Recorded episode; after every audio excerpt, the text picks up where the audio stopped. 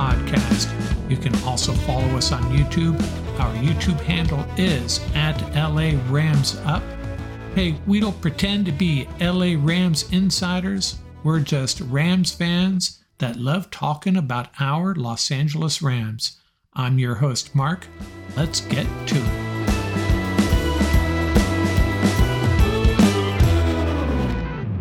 Welcome back, everybody. Mark from Rams up here, episode 199. Hard to believe, almost at 200. This episode, not a lot of Ram news, but I had Paul Walia and Tom Courts back on, and we spent a few minutes talking about the Dodgers. We like to do that once a year. Then we came back and talked about the Rams for another 50 minutes or so, and that content is coming up. The video version available on YouTube. You can watch and follow along as Tom, Paul, and I talk all things Rams and a little bit of Dodgers. That content coming up here in a second.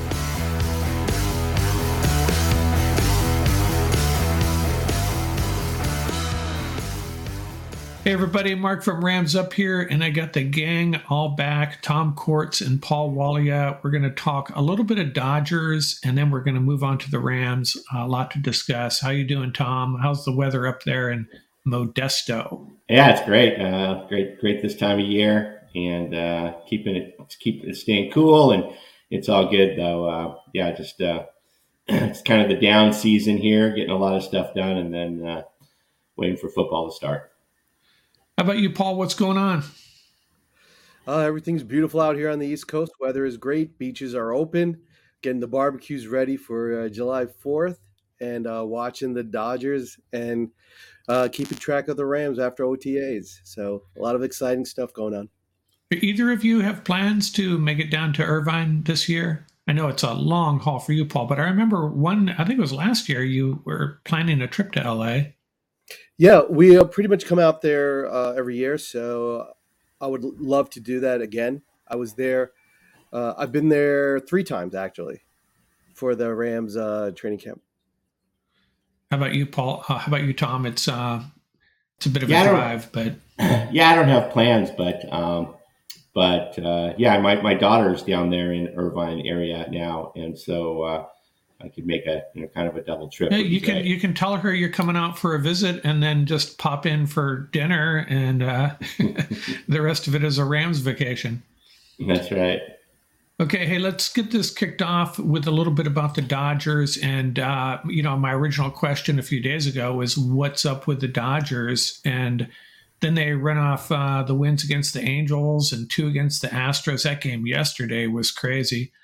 So, um, you know, uh, they still have some issues. I'm going to defer to Paul on a lot of this. I, I, think a lot of it has to do with injuries, especially to the to the uh, pitching staff. But we're kind of spoiled with the Dodgers, right? It's not like they're they're uh, have they're they're still winning at like a close to 550 clip, I think overall. And and they get healthy with the pitching staff, they may be okay. What what are your thoughts on the Dodgers, Paul? Yeah, um, yeah, absolutely. So the the name of the game for this season so far has been the injuries. You know, the one which I think really hurt the most was Dustin May. Yeah, I think uh, I speak for all Dodger fans. We were excited to see Big Red back up there, and and then he went out. And I I think it's uh, unfortunate too because I think it's a lot worse than they're letting on. Um, but you know, the silver lining is they're only a couple games back. Uh, they're in third place officially. Uh, but the youngsters, finally, the youngsters are getting a chance to play. That's been one sore point. I think I'm not a big Dave Roberts fan. I think the whole country knows that. But uh, the young kids haven't had a chance to play. But this year, you got Bobby Miller has looked great. It's Miller time. Emmett Sheehan, who is from New York City, just want to point that out. He's from NYC. Um, he looked great in that one start. Uh, Miggy Vargas holding it down at second base. They just have to be patient with him. Michael Busch has looked really good. I've been impressed with Michael Busch. He's played all over the infield, uh, uh, really had some clutch at bats. And Captain Caveman, Outman, he's been great. So, uh, you know, I, I, give credit to the Dodgers letting him get some uh, looks against lefties. And he's really come up big, plays a fantastic center field. Um, so, yeah, I'm really excited about the young kids getting to play. And And I have my fingers crossed. Shohei Ohtani, hoping for that midseason trade, and he winds up in blue. Yeah, and you know you can't overlook what Freddie Freeman's doing. He's having a career year, just killing it. And J, JD Martinez, uh, I don't think anybody expected this type of contribution from him. Now Mookie's been a little bit off. He's still hitting the home runs, but I think he's batting over 20 points below his career average, which could be good though if he gets rolling. Uh, that could be uh, that could help uh, get the Dodgers rolling in turn. Yeah, if you take a look at the Dodgers from one through four, I mean they, they can hang with anybody. You, you got Mookie, you got Freeman, you got Will Smith, who talk about underrated. That people are starting to pay attention. Uh, look at his numbers; his OPS numbers are off the charts. And then you got JD Martinez if he, you know, continues to hit the way he has as your cleanup hitter. I mean, that's a solid one to four. Martinez has always been clutch throughout his career. That's a solid one through four. You know, yeah, for Dodgers, developing the bottom part of that lineup, that's going to be the key. Yeah, yeah I've, I've been eyeing the standings over the first part of the season, and the one thing in their favor was the Giants were really struggling, and, and now they've bounced back big time. NF, NL West is tough. I mean, take away the Rockies, uh, everybody's, you know, the Padres, I'm not counting them out yet. They have a really strong roster. Obviously, things not going their, going their way, but the Diamondbacks, Giants, Dodgers, it's going to be extremely entertaining uh, the second half of the season. That's for sure. Yeah, the uh, I think a lot of the the worries about the Dodgers are based upon how strong that division has turned out to be, and everybody thought it was going to be the Padres uh, and the Dodgers fighting it out. And um, next thing you know, we get the Diamondbacks and the Giants playing really good ball. And uh, you know, credit to those organizations for for what they've done.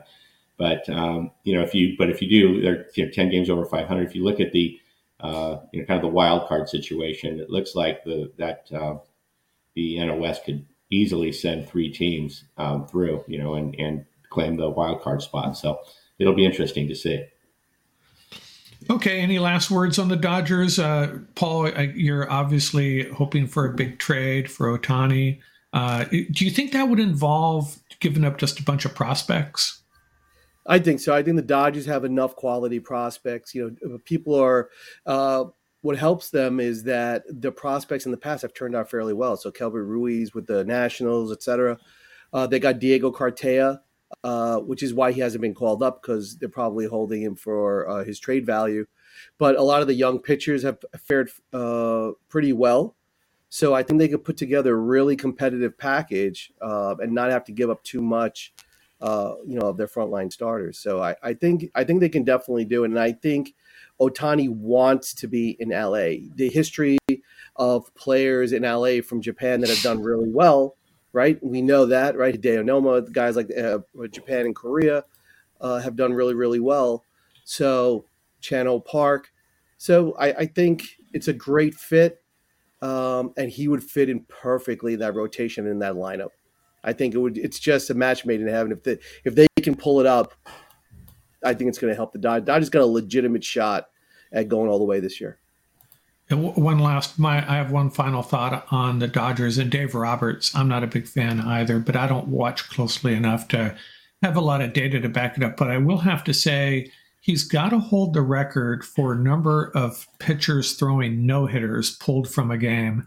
And it, it, already happened once this year. And, and, I get it. You know, you're trying to save the guy's arm, but a, a rookie out there, was it, I forget who it was. I think he had a six inning no hitter and they had to pull him. And I get it, but as a fan, man, let him roll until he gives up a hit. But that's all I'm going to say about that. I know most hardcore Dodger fans would probably uh, they understand it, they get it, but I don't know, man. As a fan, you're just like, no, don't take that guy out.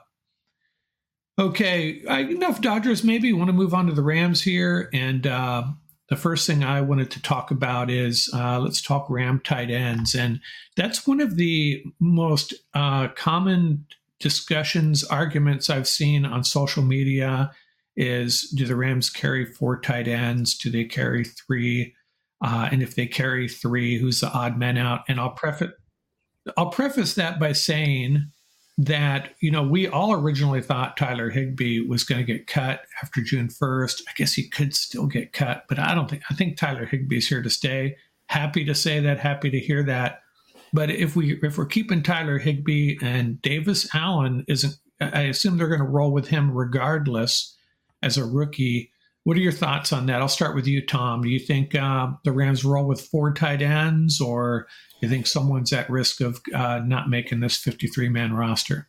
Yeah, I mean, it does come down to whether or not they can be, uh, you know, sort of special teams um, uh, specialists. you know, where there's going to be always be a, a couple of positions that um, uh, you know, where they would typically keep the Rams have typically kept two tight ends on their on their 53 man roster.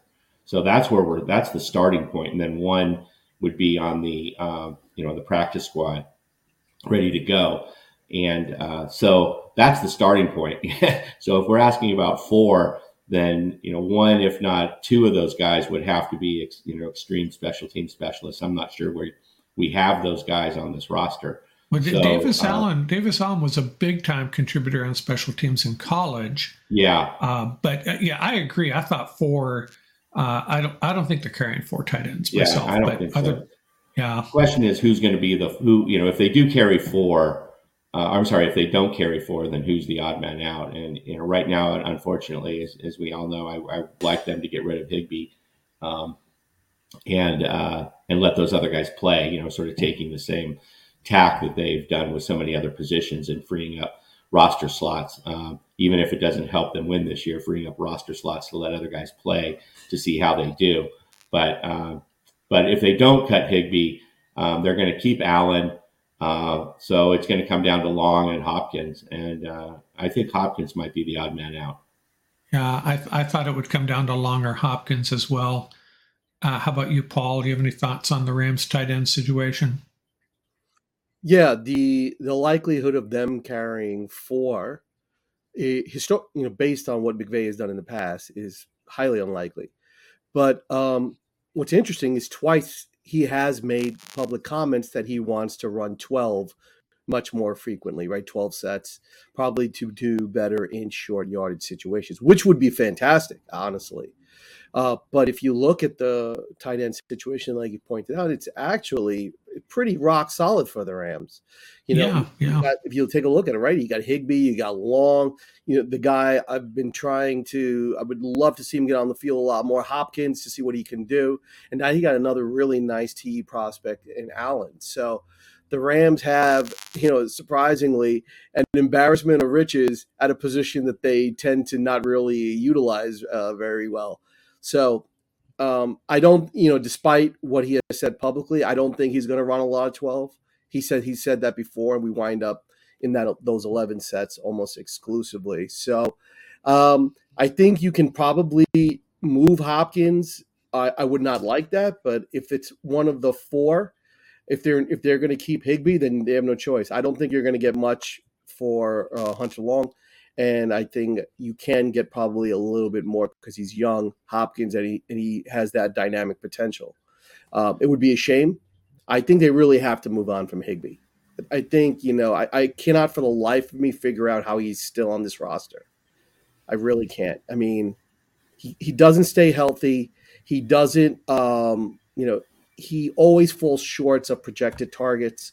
So I mean, I'm not blaming him. It could be the game planning, whatever it may be. But the bottom line is, you know, it's a position that's undervalued in the offense to begin with. Why is he still on the roster? If you take a look at the rest of the roster, right, they really have trimmed it down to the bare bones. Why are you holding on to Higbee? It just doesn't make any sense to me. The best thing to do is move him and let, you know, between Long, Hopkins, and Allen, that's a great rotation. It's a great young rotation uh, Hunter Long is that steadying influence, right? You know, you, you you know you will get that those solid reps from him. I think that's the way they should go with those three. Yeah, um, I when I said three or four, I was I probably wouldn't have even asked this question except for some of the feedback I've been getting online. People are arguing for four tight ends, and I think it's going to be three at the most. And uh, I kind of thought Hunter Long could end up on the practice squad, perhaps uh, or Bryce Hopkins. I think it'd be between those two. Okay, I think we kind of have an, uh, similar opinions on that. Uh, although I, I do think I'd really be surprised if the Rams moved on from Tyler Higbee at this point. And I wonder how much Matthew Stafford has to say about that as well. Uh, uh if we're going to, if Matthew Stafford wants Tyler Higbee around, uh, Tyler Higbee is probably going to be around. Okay, let's move on. In the next uh, issue, two or three quarterbacks, and I talked to Tom a little bit before, uh, prior to this uh, sync up that they will carry three tight three quarterbacks. The question is, you know, who's going to be the active guy early in the year, perhaps. Um, how do you feel about that, Tom? You have pretty good insight on how the Rams manage their roster you got a rookie, and then you know Brett Rypien. I think he's played in eight NFL games, so it's not like he's a seasoned veteran either. But I'm not sure Stetson Bennett would be a viable backup day one. Maybe you know that remains to be seen. Yeah, I think they'll carry three. They've they've carried three in the past, um, even before the new rule. Um, which, just to summarize for people, there's I, surprisingly still a lot of um, uh, you know, lack of uh, understanding of this rule, but essentially it's saying that you can you can activate right now you can activate 48 uh, players for game day, and what they're saying is you can activate uh, essentially a 49th um, as long as it's a, a, third quarterback. How about you, Paul? Um, I, they're clearly going to keep all three of those. I guess uh, maybe a, a better question would be are they going to bring in someone else? And I know they got another uh, younger guy on the roster as well.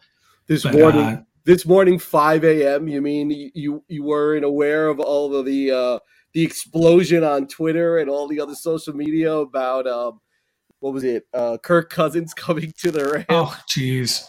Those, uh, you know, I did a little bit on my uh, sports pet peeves about these guys, these random writers, it would almost be like me if I had an audience on the internet and I'd say, hey, you know what? The Rams should trade Aaron Donald for yada, yada, yada. And the next thing you know, it's getting blown up as a rumor, as a proposal, as a serious uh, uh, possibility. And the whole Kirk Cousins thing, it's like, yeah. it's just someone guessing that that would be a viable option. But yeah. The exact opposite kind of a player that we need, right? The, same age as Stafford. I think he might even be a few few months older. Um, you know, in terms of the three quarterback, yeah, they'll keep three. I think Rypien might be the second quarterback, and then they might just um, they might use Bennett as a um, as that third QB for a while until he gets more comfortable in the offense, uh, so that essentially Rypien would be the second man in if something happened to Stafford later in the season. That might get flipped. Um, and Bennett might, uh, you know, once once they give get some confidence in him. Um, although he might play a lot, he will certainly play a lot in uh, preseason. And if they do feel like he's ready, then you know he he will ultimately have the nod as the second QB. It's just a matter of when. Yeah, uh, probably not a viable question, but a good talking point. Two or three quarterbacks. What do we got next? Um, let's see. Uh, who emerges as the number three wide receiver? And I'm assuming it's uh, Kupp and Jefferson one two. and Then you got Tutu Atwell, um, you know Ben Skowronek, a couple of new guys they brought on. Uh, Paul, I you're you're gonna probably throw Puka in there as potential number three wide receiver. It might be a little early for him though. I'll let you take this one first. Uh, what do you see happening uh, on the Rams wide receiver? Who's gonna Who's gonna be? If you had to take a guess right now, if Kupp and Jefferson are one two in in targets and receptions, who's going to emerge as the number three guy? I gotta tell you, I mean, honestly, I, I don't have an answer for that one because when you look at it, you know, um, I don't see a front runner. I really don't. It's almost it's very even across the board. The good news is that you know Ben Ben Sko got held out the last two days of OTAs, which means that there were there was a, a lot being written that he might get released but that shows you that they definitely are interested in keeping him around, which is great because I think he's a solid player. Um, is he is he ready to step up and be the number three wide receiver? Does he have the offensive skill set? Has it developed to that point? That's that's a big question. So um, I don't think so. Um, so we'll see about that. Um, Tutu Atwell, uh, just saying the name causes me great agita. So uh, I would, you know, I am going to get you a tutu. I'm going to get. I'm going to send you a tutu Atwell jersey. so I think they definitely want to get him into the mix. I really do. I think I think the number three and the number four slots. I think you're going to have like a rotational sort of scenario, and you know you'll see you know whoever comes fo- steps forward steps forward, unless you know uh, some. I don't really think they're going to bring in another veteran. I really I was hoping they would. Uh, when you look at the market, you know they do have Robinson on the roster. Uh, I don't know if you know they'll work him in at number three, sort of like uh, you know like a quasi Robert Woods role, but I doubt that. So I don't know. I think number three is wide open, um, but I think on a rotational aspect, they have enough talent there. They can get uh, some quality production. Uh, but I definitely think they're going to try to get Tutu Atwell reps early on, um, and we'll see how it develops. Uh, I would love to see Puka by the by midseason getting uh, a lot of reps out there, whether it's at the number three or at the number four, because I think he, he's just he's just bursting at the seams of talent. I think he's going to be a very solid NFL player. Yeah, and I think I have a question later on about Tyler Johnson and Demarcus Robinson, so I'll yeah. save my comments on that. How about you, Tom? What's your best guess for that? How that number three spot evolves? One word answer. Maybe it's two two two. Uh, you know, I think I think McVay realizes he's made a mistake there, and that uh, with Tutu, they made a lot of comments about Tutu's willingness to uh, to do everything that's needed to for a third receiver for a receiver to be on the field. Uh, you know, where they they continue to go, uh, they continue to go empty. They run a lot of different plays off of the same set, so they need players, uh, especially the receivers in there, to be able to do a lot of different things, including block.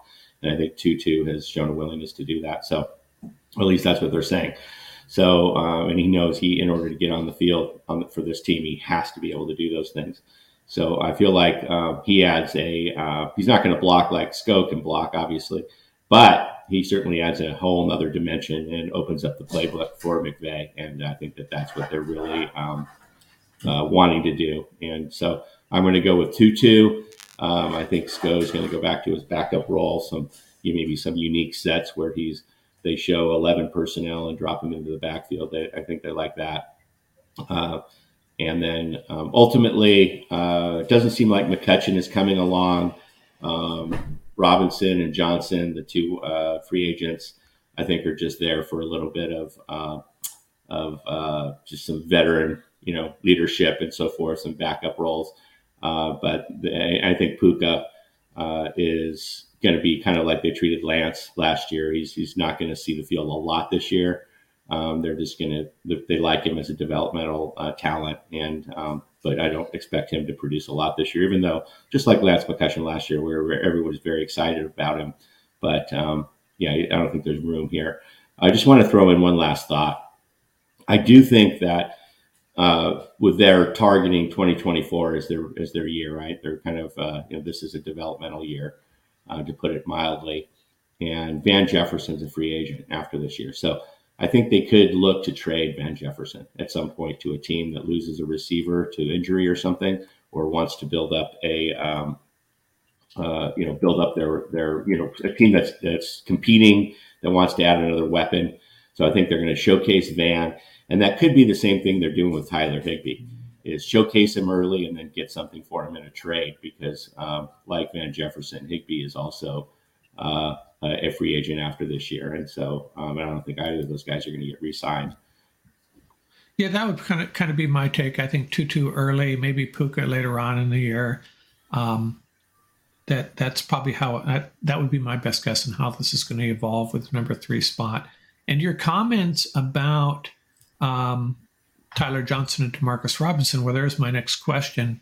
And the reason I included this was uh, I, I don't know if you saw, I, I shared my roster locks and I posted it on Reddit as right. well. And it was pretty limited. I mean, I'm talking 100% roster locks. And, and you you throw yourself, uh, uh, really expose yourself to a lot of criticism because I left guys like Ben Skowronek, for example, and I left Logan Bruss off. And yeah, I'll take the shots. I'm probably probably wrong on both of those. I'll probably end up being wrong, but uh, you know, they bring in guys like Tyler Johnson and Demarcus Robinson. Uh, you mentioned Van Jefferson maybe being on the trading block. I think it's going to be a really I think we're going to be in for a surprise on the wide receiver front. Uh, and I think now I don't think Tyler Johnson, Demarcus Robinson, and Ben Skowronek all make this team, but I would not be 100% surprised if Ben ended up being the odd man out. That's just my opinion. How do you feel about it, Tom? You kind of already said you really don't think these guys are viable options for the 53 man roster.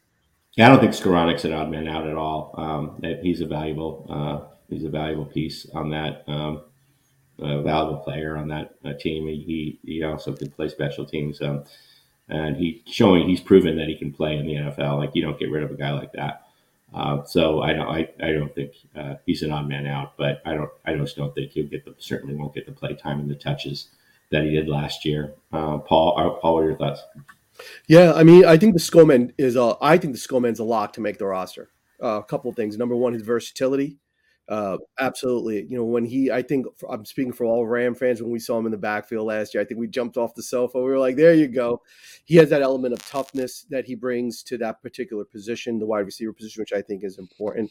But he's shown enough offensive progression over the years that we've definitely seen that upward trend in you know his ability to uh, with his hands route running. Uh, he was much more reliable last year in in that respect. So I think he is going to make the roster.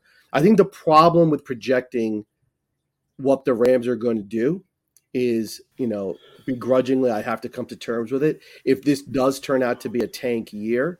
Well, they're you know normally when we do this, our logic is based on what's going to give us the best chance to win not necessarily what's the best thing for next year. So I think that's the hard part about making these sort of predictions and projections is, you know, we really don't know what the thought process is going to be for this year. I hate to use that term tank year, but if you look at this roster right now, that's what it looks like, right? Building it up, leaving room open for next year and, you know, make that run. So we'll see. We'll, we'll, we'll see how it goes. But I think uh, between Tyler Johnson, I think Demarcus Robinson has the best shot, if mm-hmm. anything. Uh, you know, he's you know he's he's a proven veteran. He he gets high marks for character. Coaches love him. Um, and the toughness character part of it, I think, is something that uh, the Rams tend to like at the wide receiver position. Okay, fair enough. Um, like someone pushed back on, on my on the subreddit page that Ben was a a lock, and I said, well, he's ninety nine percent, which is not hundred percent lock. So there, that's how I defended my position. Okay, what do we got next? Um, what will the Rams' offensive line look like at opening day? And you know, it's kind of a the Rams have suddenly suddenly have a very nice problem on their hands, in my opinion. They have a lot of pretty good offensive linemen. I don't know if they have any great offensive linemen, but I'll go ahead and take my first shot at this. I, am going back and forth on the left tackle spot, but I think they're going to give Joseph Noteboom uh, the first run at it. Left guard will be Avila, center Brian Allen, right guard Coleman Shelton, and right tackle Rob Havenstein. And the guys I'm leaving out are got Logan Bruss, obviously, and Alaric Jackson. I think both have a reasonable shot uh, at maybe putting a dent, maybe uh, stealing a starting spot. Um, I'll let you go first, Paul. What's your guess on this offensive line opening day? Yeah, you know the that's my five. Um, only because those are your your proven players. I, I think Avila they're going to give him every chance to win that guard position. The only thing that probably uh, in the thought process is Coleman being such a quality center is that do you let him stay healthy for as your backup center slot in case you need him and let Logan Bruss step forward and try to win that right guard slot? Does Logan Bruss show you enough to win that right guard slot? But I agree with you. That would be my five. The only tweak to that would be is if they get creative in how they're going to use Shelton Coleman because you could yeah they have a yeah because he's a quality player no question. Yeah, a lot of flexibility. They yeah. have a lot of flexibility with Shelton, uh, and I think Bruss. They were they had uh, Bruss taking uh, snaps at right tackle, and I don't know. Uh, you can take that a couple of ways. Is that hey, dude, you're not cutting it, but let's see if you you can be a swing guy for us, or uh, hey, maybe he's he's starting to show up, and uh, can he be our backup right tackle as well? How about you, Tom? Yeah. about I think it's going to go uh, left to right. Uh, Alaric Jackson, um, Steve Avila, uh, Tremayne, Tremayne Anchrum. I'm sorry, Coleman Shelton at center, um, and then uh, Anchrum uh, and Havenstein on the right. Oh uh, wow, Anchrum, that's a surprise. Yeah, I think he's going to show out. Um, I think that um, he, he showed really well before he got hurt last year. Um, I think those are the best five that we have. Uh, I think Bruss, if, if, you remember, even before he got hurt, he really struggled. Um, not sure that that's going to pan out. Uh, certainly, I don't think he's going to win a starting job. Um, and then, uh, you know, I think Brian Allen is going to unfortunately lose out, lose the job to Coleman Shelton. And if I think they're going to have to stay true to what they said, which is every every position is up for grabs, and the best the best players are going to win it. I don't think that they're going to lose the locker. They're going to lose the the uh, offensive line room if they're they start to play favorites based upon contracts and so forth. And Alaric Jackson, as we all know, was very vocal about that um, in Twitter last year. And uh, so I think it's it is going to be Jackson winning that job. I think Noteboom is going to end up being a, uh, a backup guard or and obviously a backup tackle, left tackle. Uh, Just a Jackson. swing guy, yeah. Yeah, swing guy, and uh, and then uh, yeah, I think the question mark is how many they're going to carry because they really can run 10 deep if you include Arcuri and McClendon, and um, in addition to Allen Bruss and Noteboom. So it'll be interesting to see how many they carry. They typically carry eight, right? Um, eight is a eight is a must because you get that. That's where you get that 48th active slot if you carry an eighth lineman. So that's a given. The question is, will they carry nine or ten? And uh, I think they could carry nine. Is yeah. After last guess. year, I would hope so. Yeah, yeah and yeah. it's it just you're you're um, starting lineup there just highlights how much flexibility and how many pretty good offensive linemen they have, in my opinion. It's not as dire as a lot of people think, and a lot of pre draft analysis saying that the Rams' offensive line was horrible. Well, it was, but it was the second and third string offensive line that was horrible. What do you make of Sean McVay's comment, his very first press conference uh, at the mini camps. I think it was his first press conference. One of the first guys he mentioned was Mike McAllister. Do you think he's just you know, throwing some praise at a guy that you know came out of nowhere and has no shot at making this roster, or is he? Is he? You know, I'm talking about. He's a guy from Youngstown State, one of their last additions to the roster. Do you think he actually has a shot at making this roster? Well, I, I guess I'll go I'll, ahead. Well, two things. I think you know. So, I'm a big Sheldon Coleman fan as well. Um, one thing about Brian Allen, though, is that's Stafford's buddy. So that's the thing. So that's the uh, that's the X factor right there. Stafford's a big Brian Allen fan. I think we all know that. So that's going to be interesting to see. But I think you, to Tom's point, you know about open competition on the line. I I think that goes for every position. I think McVay was very vocal about prior to last year, the Rams being in the right mindset coming off that Super Bowl victory, and clearly they were not, right? And you know, I don't think that just falls squarely on the players, right? That's has a lot to do from an organizational standpoint. And I think he's trying to get them back to that sort of blue collar, lunch pail mentality. I think that's why, you know, he wants to encourage that competition, whether it's just lip service, whatever it may be. I do think the Rams are very, very deep. You know, when you start talking about even guys like AJ Arcuri, there there are people that really like him, and so the Rams have to be careful. Also, it, it's not going to be uh, just you know stick them on the practice squad. You might have teams coming in and sit, you know try to pull these guys. So it's going to be they have to be very careful and thoughtful in what they're doing. But I definitely I agree with you. I think it was it was great to hear him say that to sort of get out of that prima donna mode that might have sort of sort of crept in last year um, but I, um, we'll see. You know, the, it, you can never yeah. have too much depth on the O line. We learned that last year. Okay, what do we got next? Um, so I was really surprised they cut the kicker that they did cut. Tanner Brown right now is potentially their kicker. Ethan Evans can also kick off. Uh, but Tanner Brown, really accurate uh, but not a big leg. Are, is he the guy we're rolling with? Tom, do you have any thoughts on this, or do you think they're going to bring in another kicker? Yeah, I mean, it appears that that that's uh, they really like him. Um, the it's interesting they they uh, I guess he was outperforming. Uh, you know, he was outperforming in, in, camp and so forth. But then they brought in um, uh, they brought in some video equipment, some video analysis, where it it, it doesn't just you know it's not just video, but it, it measures uh, angles and you know all the, the metrics and so forth, um, you know analytic stuff, and uh, and you know leg swing and angles and all this kind of thing, and, uh, and force and so forth. And that's the day that that's the day they made the cut. So uh, I thought that was an interesting tidbit. Yeah, I did hear that. I think I read somewhere that Christopher Dunn, the other kicker, had a low trajectory, which was the problem Sam Sloman had. Um, so maybe that was uh, the deciding factor. You got any thoughts on this, Paul? Are we rolling with Tanner Brown and obviously Ethan Evans is going to be our punter?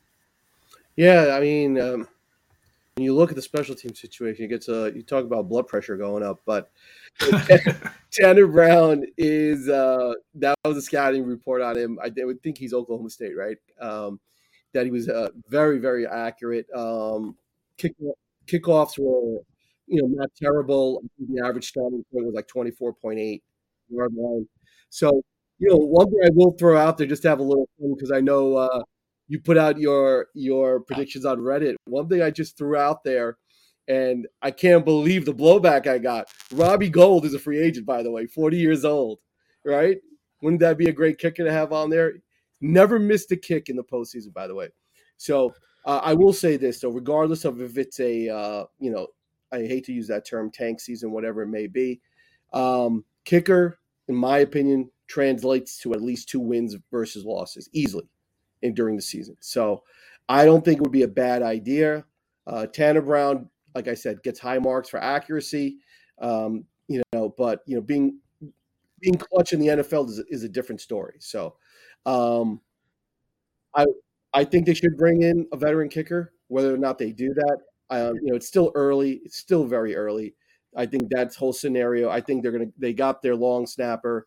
Uh, I don't think they're gonna spend a lot of money on punter. They could roll with the punter, but the kicker situation they have to definitely resolve because, like I said, even if it's a tank season, it's going to translate to about two wins. So, you know, just throwing it out there. Robbie Gould at forty, you can get him around the cheap, and you can't get more reliable than that.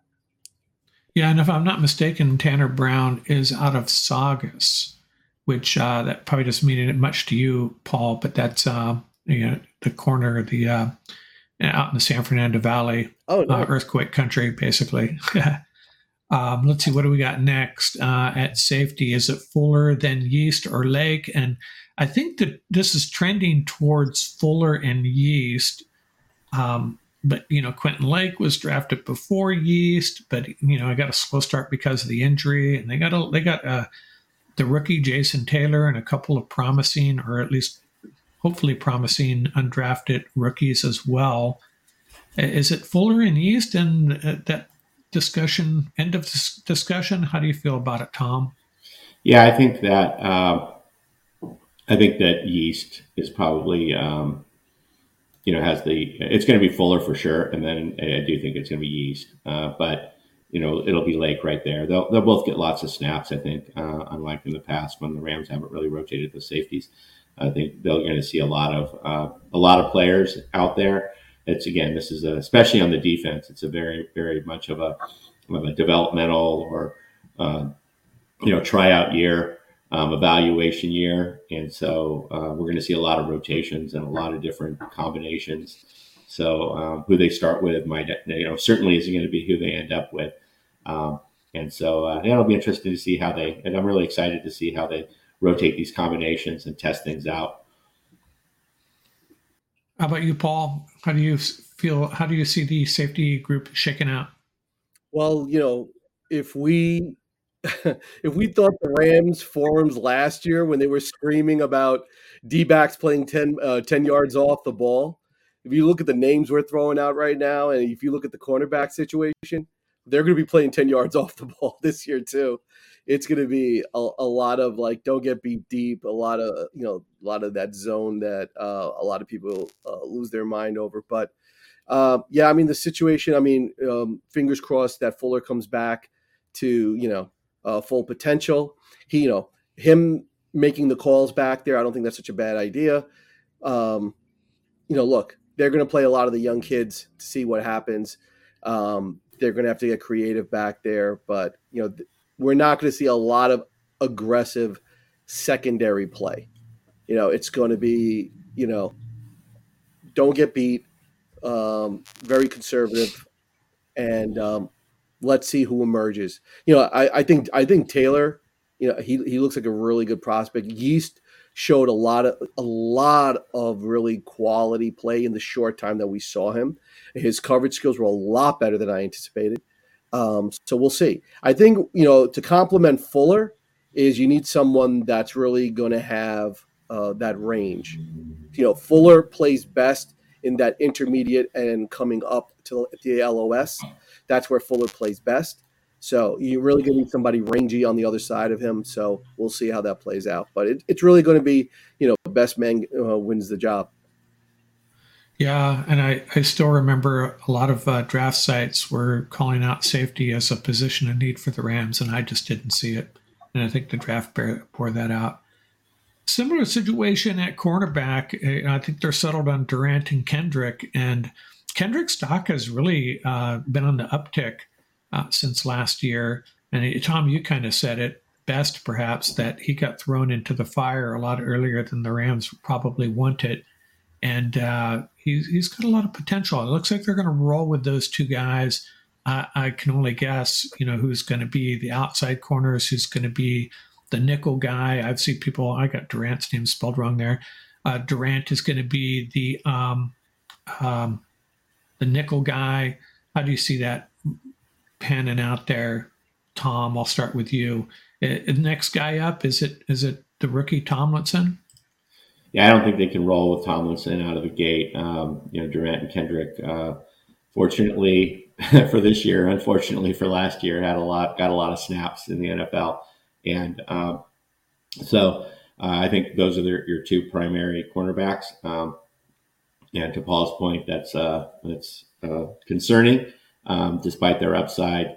Uh, it's just uh, you know rolling with no leadership at all in the uh, in the cornerback. In the, I should point out that I, I, someone posted a depth chart just yesterday, and that and they had Rochell as a starter. Mm-hmm. Yeah, I was going to ask about him. He's the, the disappearing man, and, and you know last year and what uh, completely buried on special teams and never got in the game, even even as the uh, you know the the ranks um, you know continued to fall. And so uh, it'll be interesting to see if he emerges back into the rotation this year. Uh, so and then there's the Shaun Jolly question mark, right? He was oh, right, really, right. Uh, yeah, they really kept him uh, active last year. Um, they didn't, and he wasn't he wasn't game day active, but he was on the 53. It really was he was a shelf player, um, a lot like McCutcheon, and uh, so they obviously had plans for him for this year. Uh, so yeah, it'll be interesting to see how how that emerges. But again, this is going to be a uh, plug and play, a rotate, you know, I'm sorry, rotational kind of a thing of very much of an evaluation situation with different combinations. And uh, I, I, just want to add that that to Paul's point that they're going to play off the ball and, and really give a lot of cushion, um, get beat over the top, even even if they come up at all, is be, a lot of the factor is going to be we haven't hit on the defensive line yet, but if, if we stick with the edges that we have right now, uh, you know, that was the problem last year. The reason these guys got beat is because the quarterbacks had way too much time. There wasn't any pressure off the edge, um, especially on that right edge, which was a disaster last year. Uh, if that if they stick with these edges and they don't come through, um, then it's going to be a, a, a, lot of long days for this secondary. And with their lack of experience, it's it's unfortunately not going to it, it's not going to give them their best look. How about you, Paul? You uh, I, you started out as a big fan of Rochell, and I know you've soured on him. Uh, how do you see this cornerback situation evolving for the Rams? Yeah, when Rochell, I mean, like I said, he, you know, he came into the NFL, oodles of talent. You know, like talk about the invisible man since then, right? It's, uh, I think he's going to get every shot to win the corner slot. He really is, which is really scary. Opposite Kendrick. So, um, one thing I will say, you know, Cobie Durant looks solid as a slot corner rock solid as a slot corner. And that's really where they need to play him. If they put him at the edge, he's going to get exposed. So, um, if you take a look at that, Kendrick, Durant, and Rochell, obviously, you know, you know, let's see what happens. You know, hold on for dear life. You know, but you know, one good thing is that every year you have veteran safeties and veteran corners on the cheap that are always out there, right? Like right now, uh, Troy Hill's still out there. So yeah, John Johnson, I think, is still Johnson out there as out well. There. Yeah, yeah, yeah, he's out there as well. So uh, you got Darby's out there, right? So Marcus got, Peters is Marcus Peters still available? Please, I think he is. What What are you trying to do to me? Are you mentioning Marcus Peters? so that's another jersey you might want to mail. You want to mail to me so I I can. Uh, so, but honestly, I think they do have to pick up. You know, it, it's just not going to work with what they have. They they're definitely going to have to sign somebody who can actually play. THT and Shaun Jolly on the on the backside as depth. I mean, hey, listen, these are young guys. Let them learn. Um, but that's quality stuff behind them, though. THT, I think, is going to be a really good player in the NFL. Uh, but they definitely need somebody who can play the boundary. I mean, honestly, it's it's just not it's not going to be a good look. And you know, you can only scheme so much. Um, so I think they will bring in a, a cheap veteran to play corner and get and sort of just add a little bit more quality depth to that scenario. And a dark horse, I think, in this cornerback group is the undrafted rookie McCutcheon. He's gonna. I think he has an outside chance of making this roster. Okay, let's move on to what do we got next? Um, you know, we got Ernest Jones at inside linebacker. Check, no problem with that. And after that, I just don't know. I, I guess it's Jake Hummel is going to be the n- second guy in, the number two inside linebacker. The, aside from this, uh, again, Ernest Jones is perfectly competent, a, a, solid linebacker. But after that, I don't know, man. I, I don't have a real good uh, fuzzy about this position group. I'll start with you, Paul. Do you have any faith in uh, Hummel, Christian Rozeboom? There's a couple of undrafted rookies. We talked a little bit about this right after the draft. I know there's a couple of guys you really like. Um, yeah, and I have a feeling one of them's going to make the team. You know, I think I think Ernest Jones is definitely an ascending star for the Rams. Uh, they raved about him at OTAs, um, and that doesn't surprise me at all. When he got drafted, remember when he got drafted, we all said, "Wow, he got drafted a lot higher than anticipated," and that was all about production and character. Um, so does not surprise me what came out of OTAs when they were commenting about him. Um, I think just and to your point about when you had commented about what McVay said at the press conference, I think inside linebacker is the perfect way to send that message. Right, make it let it be wide open. The, you know, whoever gets it gets it, and send the message across the board that you know um, everything has to be earned, nothing given. But then again, you know, the other side inside linebacker doesn't play much in this scheme anyway. So you know, we'll right. see how it goes. So Hummel and Rozeboom, just from familiarity, do have the advantage, but you never know. Having a dark horse win that spot, that it's I think that's always great to have early in the season to sort of get the excitement, you know, get t- everybody sort of on their toes. Uh, we'll see how it plays out, but I'm not expecting major surprises at inside linebacker. How about you, Tom? You got any uh, contrarian opinions on that position group? No, not at all. It's going to be Hummel and Rozeboom get to fight it out and who see who can make plays uh, next to Ernest Jones. And uh, pretty simple. The other one, there'll be a lot of special teams play for the other guy, uh, whoever doesn't make the position, whoever doesn't uh, get that job. And so, uh, yeah, it's pretty straightforward. Yeah, I think the other guys we were talking about, I think you, uh, Paul, after the draft, oh man, I'm going to struggle with this name if he makes the roster. Anya Labechi and then they're a square as well, right? Uh, just they just need more John Smiths on this roster and make my uh, life a lot easier. Uh, let's see what else. Uh, you know, a, a, forgotten guy along that defensive line. Okay, uh, and I bring I throw out Laurel Larrell Murchison because I thought he played pretty well in place of Aaron Donald, really. And you got Kobie Turner, Marquise Copeland, Jonah Williams, um, Aaron Donald, obviously uh, Bobby Brown, Earnest Brown the fourth. Maybe I should have thrown Earnest Brown uh, the fourth's uh, name on this, li- uh, paired it with Murchison. These two guys seem to be forgotten in a lot of the discussions I've seen about the Rams' defensive line. How do you feel about that? Are these guys going to be um, uh, Ernest Ernest uh, Brown? I just don't know what to make of him. And Murchison, I'm not sure why people are kind of uh, they're just not talking about him. Yeah, it's. This is another open competition. it's Aaron Donald and you know obviously you know Copeland has the most experience. Um, we need we need the big we need Bobby Brown to show up on that uh, uh, you know in that uh, nose position. Um, you know Kobie Turner is obviously turning heads. Uh, Jonah Williams. So it, it, I think they're going to have uh, it's going to be another open competition. We're going to see who can play, who can put pressure. Um, the same thing on the edge, and uh, it's it's going to be another another evaluation position. And I'm, I'm yeah. so looking Deshaun, forward to it. I think Deshaun Johnson will end up playing along that front as well. Yeah. Yeah. So there'll be another competitive group, but um, Murchison, uh, I just I threw his name out there because I just feel like he's being overlooked and forgotten. How about you, Paul? Uh, any any uh, interesting opinions around on the Rams defensive line situation? Yeah, I think there were a lot of concerns. Uh, I think last time when we all met up, uh, Tom and I were like, "Where's A'Shawn Robinson?" I, I the, the I Bobby Brown or no Bobby Brown, I think the Rams are going to have a hard time stopping the run this year. If you look at that front, I that does not look like an NFL ready front to stop the run. And I think teams are going to be able to sort of uh, keep them on the field and wear them down because of that.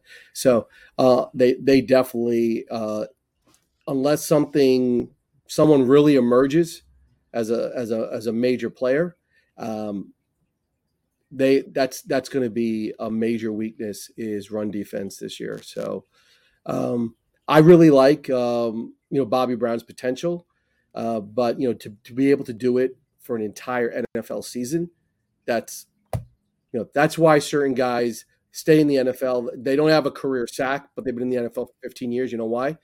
Because they stop the run, and they're able to plug two gaps. So guys like that. So um, there's some names that are out there. You know, uh, Linval Joseph is out there. Guys that can do that. So we'll see um, whether or not they're going to spend the money and do that. Well, you know, that's a different story altogether. it's hard to project if they're going to just see like we want to see what we have and you know, um, you know, trial by fire, or you know, do you do it to try to win ball games? So no way to really to really know. So this off season is very different because in, like last year it was we're coming off the Super Bowl. We don't want anybody getting hurt in the offseason. We we know who our starters are. It's the exact opposite this year, right? We don't know who our starters are. Yeah. And now they're like, we want open competition in the offseason. So it's it's a complete turnaround. So it's going to be interesting to watch. Yeah, it sounds like based on what both of you are saying, Bobby Brown really better step up, or this unit could be in big trouble. But hey, we always got Aaron Donald, and any unit with Aaron Donald on it's going to be at least okay, I would hope. Uh, throw in a little bit of Marquise Copeland and uh, some other guys. Maybe it's not as dire as we think. And uh, you know, we you already talked about uh, your concerns about the edge, Paul, uh, Tom, and who's going to get it done you know, Byron Young, another guy we really need to, Rams have to hit on this draft pick, and Daniel Hardy. I originally thought the drafting of multiple edge guys was an indication the Rams did not have, uh, weren't feeling it about, did not have a good feeling about Daniel Hardy's ability to step into that uh, daily uh, starting role and really contribute every game off the edge. But then I got some some indications some mini camp that he was showing up. He looked really fit, looked looked ripped. We've heard that a million times at mini camps. So, so who knows? Who knows what kind of player Daniel Hardy is? Uh, we'll start with you, Paul. I mean, what are you hoping for off this out of this group? Michael Hoyt's there, uh, but I, I, would hope that one of these two, Byron Young or, or Daniel Hardy, steps up. Yeah, I mean, uh, once again, just like with the D line, they're you know they're asking a lot. You know, Hoyt is definitely a player. There's no question about it. Um, trying to find who's going to hold down the other side that's the big question. They are really, really going to miss Floyd because you know not just from the pass rush standpoint, what Floyd did against the run was never talked about, but that's why he was signed. Okay, that's why he was signed because the ability that he had to hold that edge and and also rush the passer, that combination, that length um, that's something they really, and I don't see a player on this roster that can do that. Hoyt, you know, Hoyt's a different type of player. I mean, he's a big guy, but he's a different type of player.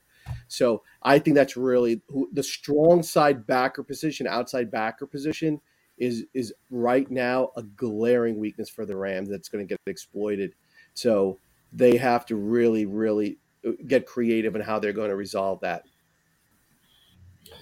Yeah, this is a. Uh, Michael Hoyt is our veteran um, on, on the edge. You know, a converted interior defensive lineman, and uh, so again, it's there's I, I respect him for sticking to the script, um, and I, I really hope I'd be very disappointed if they start to plug, you know, get one year guys that one year veterans to start plugging holes in this defense, even if um, if it starts to leak. Um, they need to see who can play, and unless they start to write guys off because they, you know, the Bobby Brown style, and just know that the guy can't play and he'll never play again, and, and he's discarded, and they go through too many guys, then they'll then they'll do that. But uh, I just I just see him throwing out you know Hoyt and Young to start. Uh, uh, we'll see plenty of Hardy. Hampton will probably get in the mix eventually. Um, Keir Thomas, we haven't talked about. He could be the big surprise. He could be our star. Um, so we just don't know. It's just like every other position um, except for uh, Donald and um, Ernest Jones. Uh, you know, the thing about just going back to this this this topic is it really is the, the theme of the of the of the season for the Rams is this big tryout at all these different positions. You know, short of of you know maybe quarterback and running back or you know something like that. There's there's competition for the third receiver spot like we talked about and um, offensive line, but every other position is is wide open. So the but if you go if you look at the the going back to the safeties just real quick since we're on this topic, Jordan Fuller is one of the only free agents, um, unrestricted free agents on the entire defense. I think Copeland's the other one um, going into next year.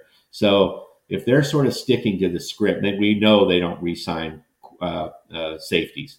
So uh, if they stick to the script, we might see um, you know a guy like Fuller get traded, or you know somebody or, or Copeland or somebody like that if they if they really ball out and just really free up spots for guys that could come back and contribute next year. So uh, yeah, then I just I hope they stick to that script and don't just start plugging in one year rentals to make their team a little bit better. It just completely defeats the purpose for a lot of reasons. One is obviously, you know, getting the uh, evaluation of the younger guys. It just takes up a spot that you could get a lot of snaps and evaluatory snaps at. And then it also maybe gives you a better chance to win. But who cares if we win, you know, five games or seven games? Like, you know, it really doesn't matter.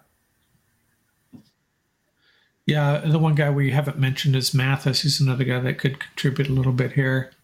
Um, I think that's my last talking point here.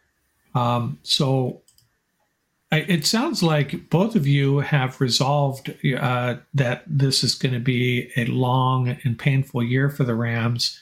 And my only pushback on that is, and I've talked about this on podcasts and on Reddit a little bit too, is if you if you look at the quarterback situation in, in the NFC, and you rack and stack the teams with the quarter starting quarterbacks in mind, you know the Rams, you know could only have to overperform a little bit to sneak into the playoffs. And that's all I really want out of this season is if they could get to the dance. And I still think it's possible. I know you, it sounds like both of you disagree. Are you, do you think this, Paul, do you think this season is just a total wash, no shot at the playoffs? Let's just focus on 2024. Um, is that what you're saying? So me personally, I, I've never uh, agreed with teams that do like the whole, uh, you know, let's let's project we're going to pull it off next year because I think there's so many variables that have to sort of fall in line. When you say I can predict when I'm going to do X, Y, and Z, last year was a great example. Look at the NFC West, right? If they were competitive, think about that. They probably they would have been right there. So um, I think the same thing. I think the NFC West is wide open, um, but the way they've approached the roster building, they're sending a message. You know, it's it's whether or not we agree. I mean you know, as fans, we have a different perspective. You know, as a business, they have their own perspective. Uh, we don't know what their feelings are on Stafford in terms of his timeline or what Stafford is saying to them in terms of his personal timeline. So there are a lot of variables there. You know, um, the one thing I will say is that they have to be careful because they we saw it. La- it's sort of odd because we saw it last year. They didn't keep Stafford healthy. They're very lucky Stafford didn't have like a career-ending injury last year, right? We were very, very lucky. So you know they say sometimes one thing and then we see something else play out on the field. So um, right now, the message that I'm receiving as a fan is that you know they are open competition. They want to see what they have. They're going to let the kids play, see who emerges. And when they when they won in 21, if you look at that roster, there were a lot of unsung heroes on that roster. Think about that. So, I mean, to them, and I just want to throw this out: the signing of Sony Michel. Come on, one year too late. All of last year. Come on, guys. What happened last year? We needed that guy. So I'm glad he's back on the roster. I think that was a great signing for the Rams. I think that what's missing, and I'm hopeful that McVay gets this team back to it, was the lack of physicality last year. That's what killed the Rams. The lack of physicality across the board last year is what killed the Rams. Obviously, the injuries too, but on the field.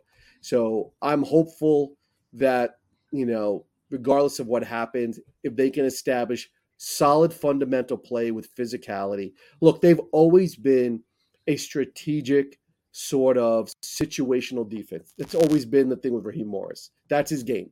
And that's okay. There's nothing wrong with that. He's proven that he can win with that. So he doesn't need a lot to to do it on his side of the ball. But they are very, very thin on defense. Very, very thin on defense. So, you know, and you know, Tom's been saying it. I, you know, I've been, you know, both fingers crossed. But you know, you got to come to the realization. You look at this roster. I mean, it's a stretch. It really is. Unless they start doing. But but this but this could be a, a very dynamic and productive yeah, offense. I, that's yeah, absolutely. There's enough potential on offense. Look at the running back room now. It was it was it was almost laughable when we first met, you know, what was it, a, a, month and a half ago? But look at it now. On paper, anyway. On paper, it looks strong, right? It looks strong, right? So you have a lot of scenarios where on offense, I think most Ram fans are very comfortable. On defense, though, that's when we, you know, start having the heart palpitations because that's going to be interesting. But you never know. Yeah, and it's going to be fun. Happen. Who knows, Tom? Right? mid-season, the Rams are sitting pretty. You know, some of the NFC, NFC West teams are struggling. They might say, "All right, let's go get, grab two or three guys and make a run at this." Who knows? You know, you never know. Yeah. You know, so I think the, the name of the game in the NFL is you have to be in it to win it, right? So try to stay competitive. At some point, you have to evaluate your season and be realistic. So you never that could be an approach the Rams are taking that you know might make sense maybe that's why the roster is the way it is.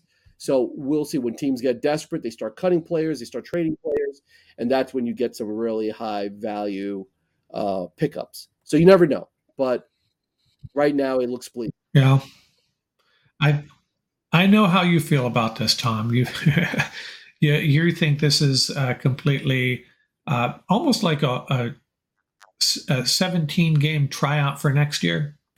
I agree with Paul philosophy in general. Like you never, you know, live to fight another day or tank. I think this is a unique situation, and that's why I'm okay with it. Otherwise, I, I, I'm generally not okay with that approach. But given the fact that we likely have, you know, 2024 could be Aaron Donald's last year.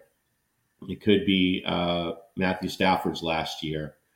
Um, it's the uh, you know couple still be under contract for another year. Um, he's under contract for many more years, but you know his, the, the the real the realistic year is one more year after that. But uh, but I saw with with Donald and Stafford. I mean, those are the guys. I mean, there, there's what other quarterback are we going to go get? You know, it was, you know Stetson Bennett isn't our you know our savior. He's not who we're going to rely on. So we have these two guys that are extremely special players, and they're going to not be on the team anymore after probably 2024, maybe 2025 if we're lucky. But So given that, I'm totally okay with the scenario that that with this this strategy. We got to find out who can play and who can't play. We didn't know last year, and that was big, one part of our biggest problem last year was having all these guys on the bench, and we didn't know who could play and who couldn't play because they never had the chance. And when they were called upon, some of them couldn't play. Look at our edge situation last year, right? You know, Lewis and and you know, and these guys. It was a disaster. It cost us, you know, an enormous number part of that season, and it put that offensive line under pressure because we were getting behind in games, and it just it just created a domino effect. So, but, but we didn't know if they could play or not, you know. So there you go. So now we're going to know in 2024. And we and the other thing is they don't have any cap space this year to sign anybody. Like that's just there's we can't bring in anybody really any good that wants any kind of money at all. And so why sign somebody average to take up a roster spot of a guy we could get give 50, 60 snaps to a game and see if you know get and test it out or mix and match different scenarios. Um, free up the cap space 2024. We have one last run with two extremely special players. And, uh, but so I think it's a unique situation.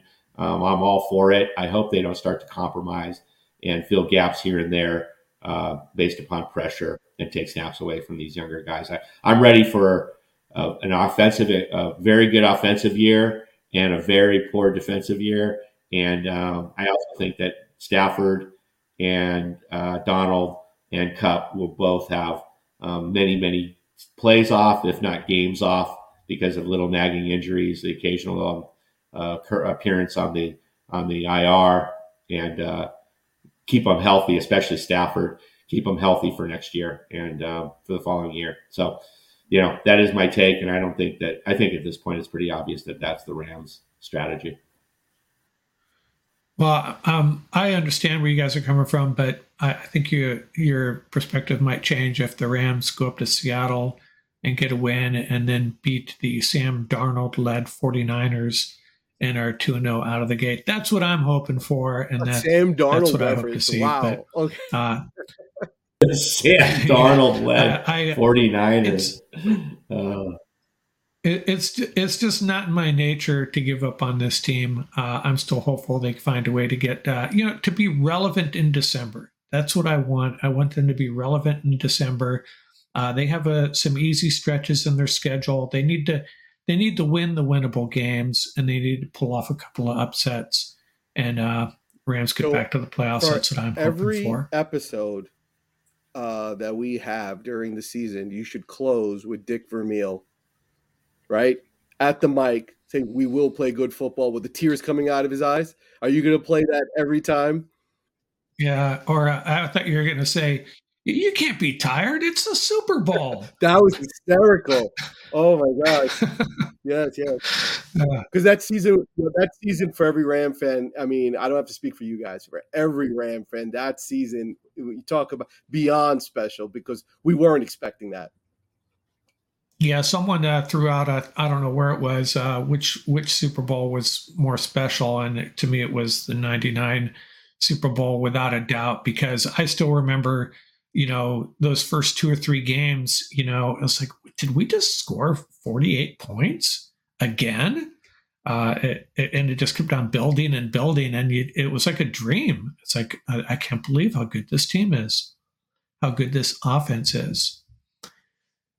Okay. Any uh, final thoughts, Tom? Anything you want to close with? You kind of wrapped it up for us already. How you feel? Uh, any anything you think we missed that you wanted to talk about? No, I just think it's. Um, I'm super excited about the year. It's going to be a very different football season. I think not only for the Rams, but for quite frankly almost any team. Um, there isn't a lot of precedent for precedents for what they're doing um, in terms of their strategy. And so, uh, yeah, I'm super excited to see it and, and, watch it unfold. I just hope they stick to their guns. And um, yeah, that's it. Yeah, preseason is going to be especially fun, more fun than usual. How about you, Paul? Any closing thoughts on our Los Angeles Rams? Well, um, I'm like Mark. I always say, you know, keep hope alive. But unless uh, Tutu becomes the ne- the second coming of Az-Zahir Hakim, right? Az Hakim, I mean, right? Um, and I'm trying to think of some other comparisons out there, but our defense is so light; it's so hard to find. Uh, uh, who's it? Uh, Brycen Hopkins becomes Roland Williams, right? Guys like that. Um, Cam Akers starts playing like Marshall Faulk, right? So we'll see what happens. But listen, look, I think, you know, there is a reality. You have to be strategic when it comes to professional sports.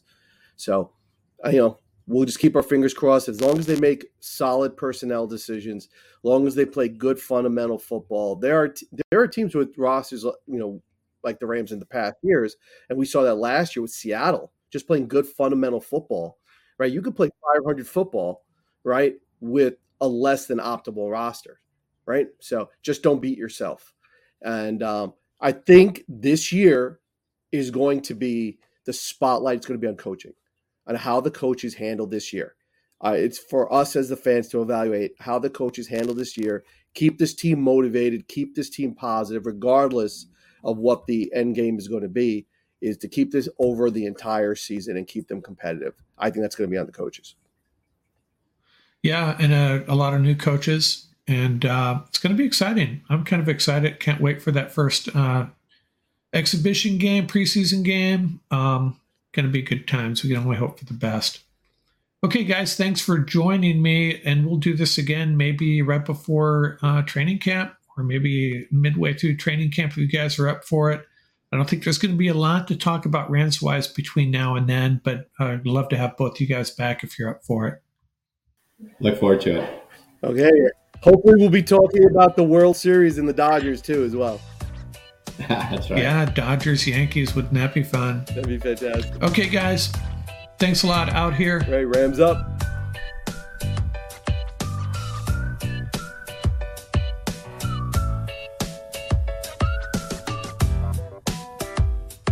That's going to do it for this episode. Remember, you can reach us at ramsuppodcast at gmail.com. Visit our website at ramsup.com. Don't forget about our YouTube channel. Our handle is at laramsup.com. Till next time, keep the horns up, stay safe, and have fun out there. Music courtesy of the YouTube Audio Library. Tracks featuring Bar Crawl by Track Tribe, Buckeye Bonsai by Vans in Japan, and Crimson Fly by Huma-Huma.